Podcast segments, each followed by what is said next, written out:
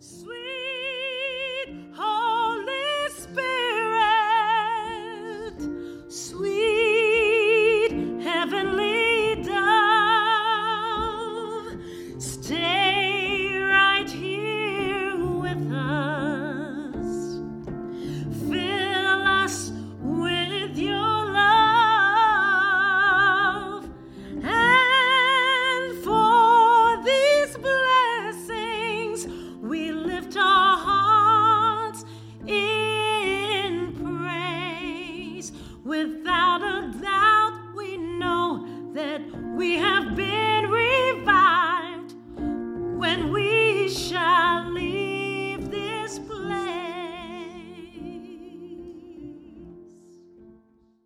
Praise be the name of the Lord. Hallelujah. Glory, glory, glory, glory, glory to God. Thank you, Father. On this Palm Sunday, we give thanks to God as we prepare our hearts uh, to go deeper in God and with God. Amen. And we can't get there in our own strength. Uh, It requires the strength of the Lord, uh, the enabling of God. Hallelujah. In the midst of all that we have been hearing and seeing, uh, the cry of the saints continues to be, uh, Come, Lord Jesus, come. I said, The cry of the saints continue to be, uh, Even so, come, Lord Jesus, come. He's worthy. He's worthy of our praise. Hallelujah.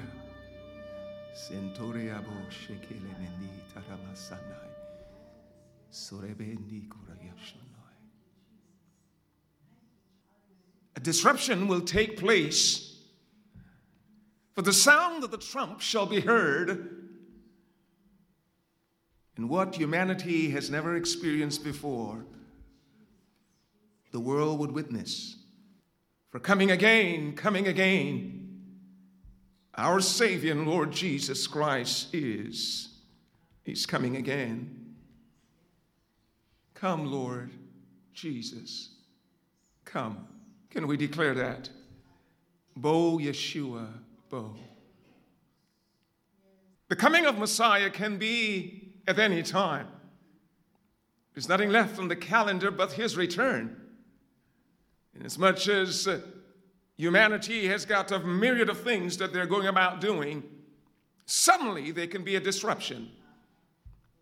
You and I have been witnessing how only two months ago, or seven weeks ago, possibly, the people in Ukraine were moving around doing their, their business.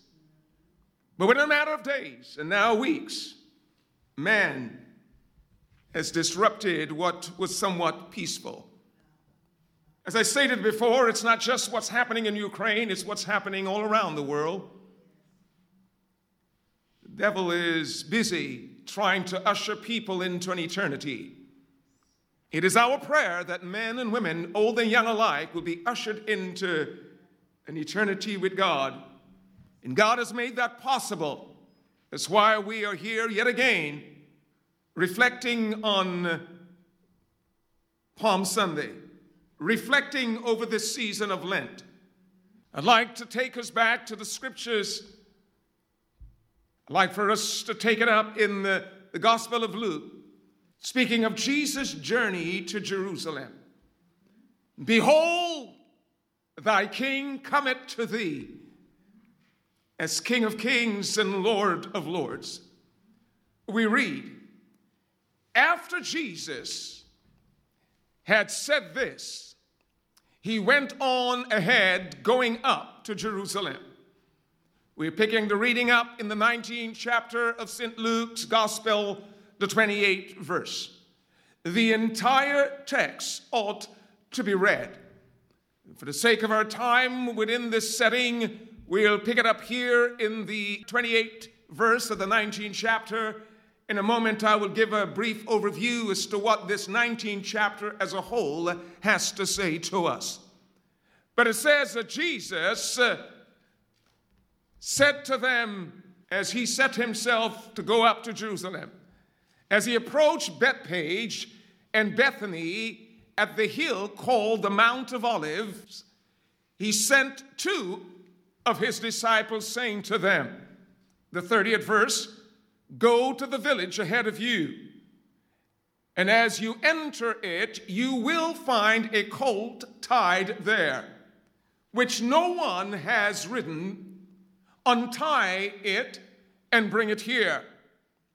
If anyone asks you, Why are you untying it? say, The Lord needs it. Those who were sent ahead went and found it just as he had told them. And as they were untying the colt, its owner asked them, Why are you untying the colt? And they replied, The Lord needs it. They brought it to Jesus, threw their cloaks on the colt, and put Jesus on it. As he went along, people spread their cloaks on the road. And when he came near to the place where the road goes down the Mount of Olives, the whole crowd, the whole crowd of disciples began joyfully to praise God in loud voices for all the miracles they had seen. Blessed is the King who comes in the name of the Lord peace in heaven and glory in the highest. Some of the Pharisees in the crowd said to Jesus, Teacher, rebuke your disciples. I tell you, he replied, if they keep quiet, the stones will cry out. Hallelujah. Praise the Lord. And when he drew near and saw the city, he wept over it, saying, would that you, even you, had known on this day the things that makes for peace, but now they are hidden from your eyes. For the days will come upon you when your enemies will set up barricades around you and surround you and hem you in on every side and tear you down to the ground and you and your children within you. And there will not leave one stone upon another in you, because you did not know the time of your visitation. These things will come upon you because you did not know the time of your visitation. Praise God. And he entered the temple and began to drive out those who sold, saying to them, It is written, My house shall be a house of prayer, but you have made it a den of robbers. And he was teaching daily in the temple. The chief priests and the scribes and the principal men of the people were seeking to destroy him, but they did not find anything they could do, for all the people were hanging on his words. Praise the Lord. We would read also of Jesus who invited himself to Zacchaeus' house uh, and then turned it around. So the host then became the guest. And Jesus is inviting all of us. I said he's inviting all of us to experience a deeper experience with himself.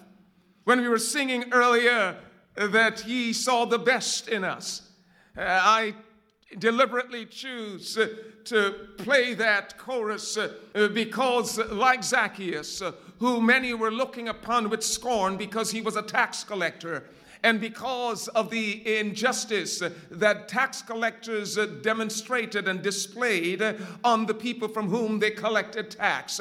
But Jesus saw something in him that caused him to look up. Zacchaeus climbed that tree. Curious he was to know more of Jesus. When we are curious enough to position ourselves to know more of him, he would stop and take note. He stopped, he took note, and he said, Zacchaeus, you come down from that tree. For today, I'm going to come dwell at your home. What an encounter. And today, God sees you, you that are in this room, not only in this room physically here, but you that are in this virtual space.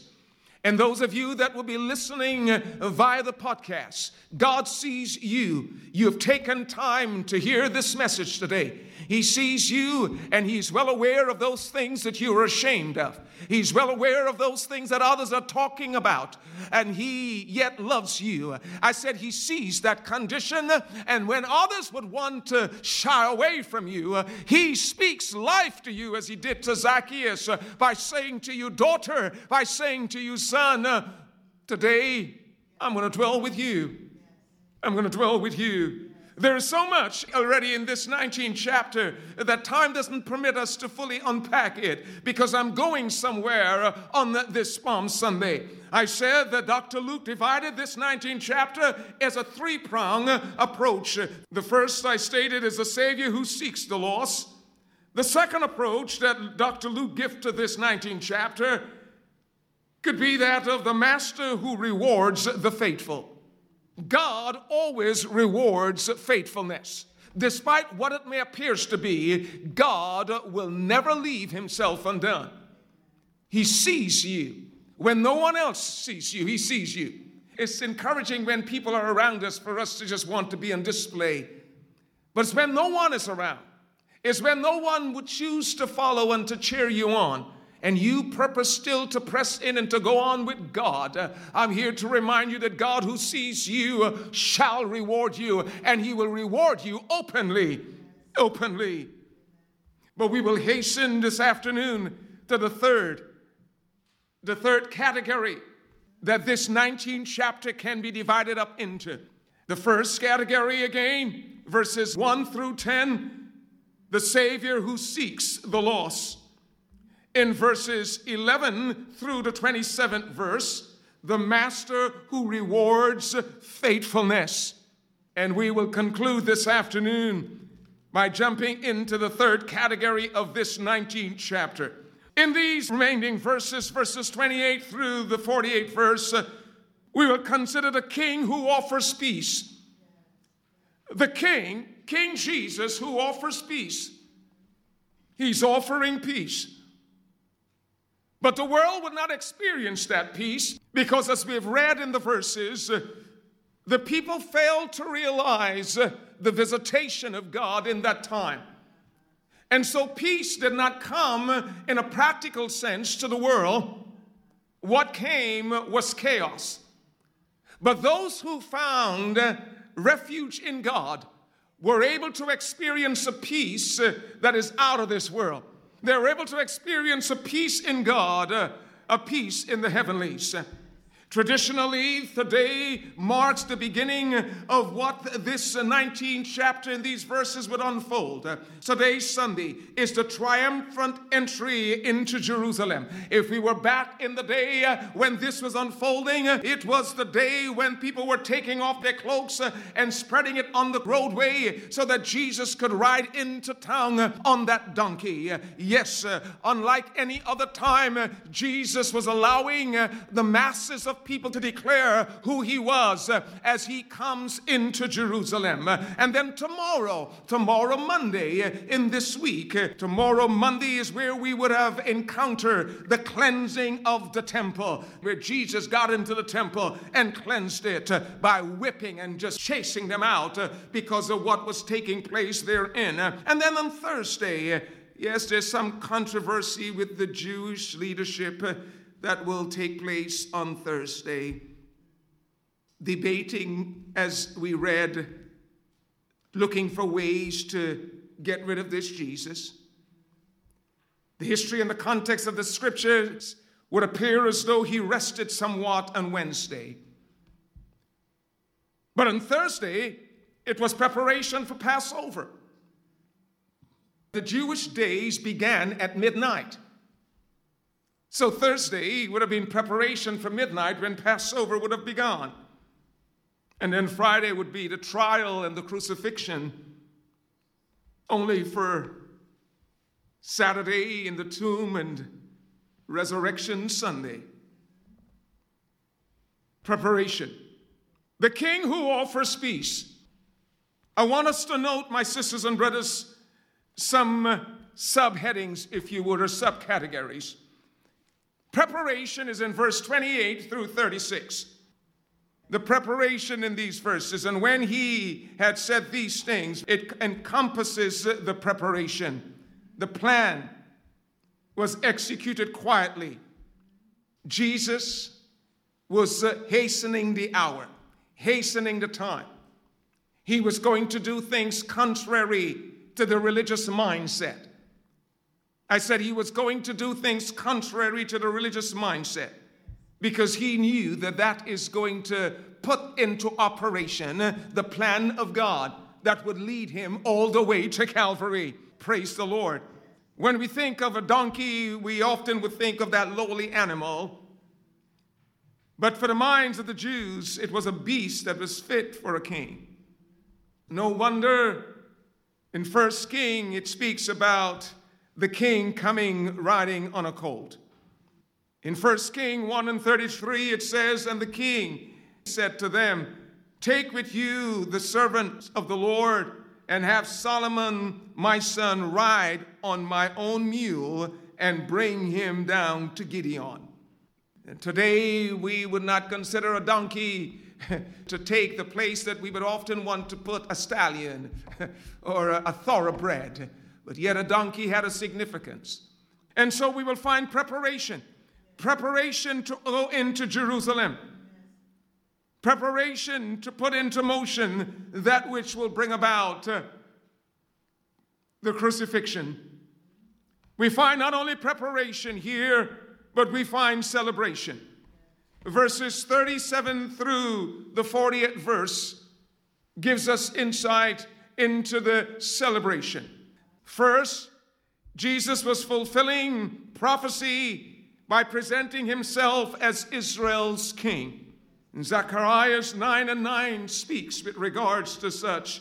And I noted in Zechariah, Rejoice greatly, O daughters of Zion, and shout aloud, O daughters of Jerusalem. Behold, your king is coming to you, righteous and having salvation is he, humbly and mounted on a donkey, on a colt, a fold of a donkey. Praise God. God is a God of details. Even the very hair on your head they are numbered. And the ones that we've lost, He's aware of those too, because uh, He is that particular about every detail of your life and that of mine. And so Jesus first uh, was fulfilling prophecy. But secondly, in this celebration time, He knew that the commotion and the celebration of the people with regards to who he was and who he is was going to usher in a response uh, from uh, the religious uh, as well as from the Roman rulership. Jesus, the fullness of time had come, and he was putting into motion even this celebration. There would be no peace, but there would be peace in the hearts and in the lives of those who will trust him. And so we note here as I close this afternoon under this third heading of the King who offers peace preparation, celebration. But that's not all. There was that of lamentation. I said there was that of lamentation. Lamentation, as we would read in the verses, verses 41 through 44. Here, Jesus weeps over Jerusalem. Jesus, can you declare that with me? Jesus weeps over Jerusalem. Thank you, saints of God. The Bible says, and when he drew near and saw the city, Jesus wept. Throughout the scriptures, there's only two accounts of Christ weeping. As you may recall, the first being when he wept with the sister of Lazarus because Lazarus was dead. But he delayed his coming so that God would be glorified in the raising up of Lazarus. This is the second time Jesus is weeping. Jesus, as he drew near to the city, he wept over the city. He says, What that you, even you, had known on this day the things that makes for peace. Would that you knew that. But now that they are hidden from your eyes, for the days will come upon you when your enemies will tear you down to the ground. You and your children, even your children within you, talking about even those that are going to be with child, and they will not leave one stone upon another in you because you did not know the time of your visitation. In Saints of God, that's where I'm going to close out this afternoon in the lamentation. Because it's in lamentation, is in this category of lamentation, that which our flesh would so readily want to overlook. It's in the lamentation that God speaks and would have us to heed what he is saying. I said, God speaks. Jesus found reason or cause for weeping.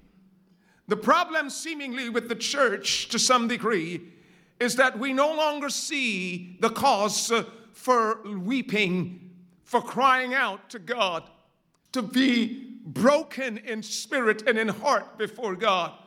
What is it that we see? What are you seeing? What is moving you? Jesus saw something, or some things, if you would, that caused him to be broken emotionally, to be broken in spirit, that caused him to weep. And, saints of God, as I wrestled with this text to bring it before us today, I experienced some headaches and the like because I was seeing even a bigger picture. I see parallelisms in the, where we are today as a nation, as a people, as a church, and where the people of God were back then. They were excited ready to celebrate because Jesus is going to Jerusalem, that which they always wanted him to go to make a change. It was where the big temple indeed was. What is it that is causing us to be broken in spirit and broken in heart? So often we've got plans. We all have plans. You've got plans, I've got plans. We all have plans as to what we want to do today and tomorrow and what we're going to do next week. But have we paused to take into consideration that we may be called to eternity? None of us believe as though today is going to be the last and yet we don't know. But something caused Jesus to weep. And we must not hastily get past it because we want to go celebrate. We need to pause and to seek an understanding. Jesus uh, is weeping because of a reason, of a good reason. He found cause for weeping. Jesus, as he looked back, as he looked back, he saw that there was reason for him to weep looking back. Because looking back, he saw the nation, the nation of Israel. He saw the nation, he saw his people who had wasted the opportunity. They have wasted the opportunities and they have been ignorant of their time of uh, visitation. Jesus, possibly here, is weeping because here he is at the age of 33, coming to the close uh, of his sojourn on the earth uh, before going to the cross uh, and looking back, uh, at least in the three years of ministry that he had with the religious people, he can look back uh, and lament over the wasted time uh, because of the visitation that they failed to see. God has visited us, and if we're not careful, we would be oblivious to the presence of his Holy Spirit and the visitation that is ours to embrace. Uh, he looked back, and in looking back, in looking back, there was cause for weeping because the nation has wasted the opportunities. They were ignorant of their time of visitation.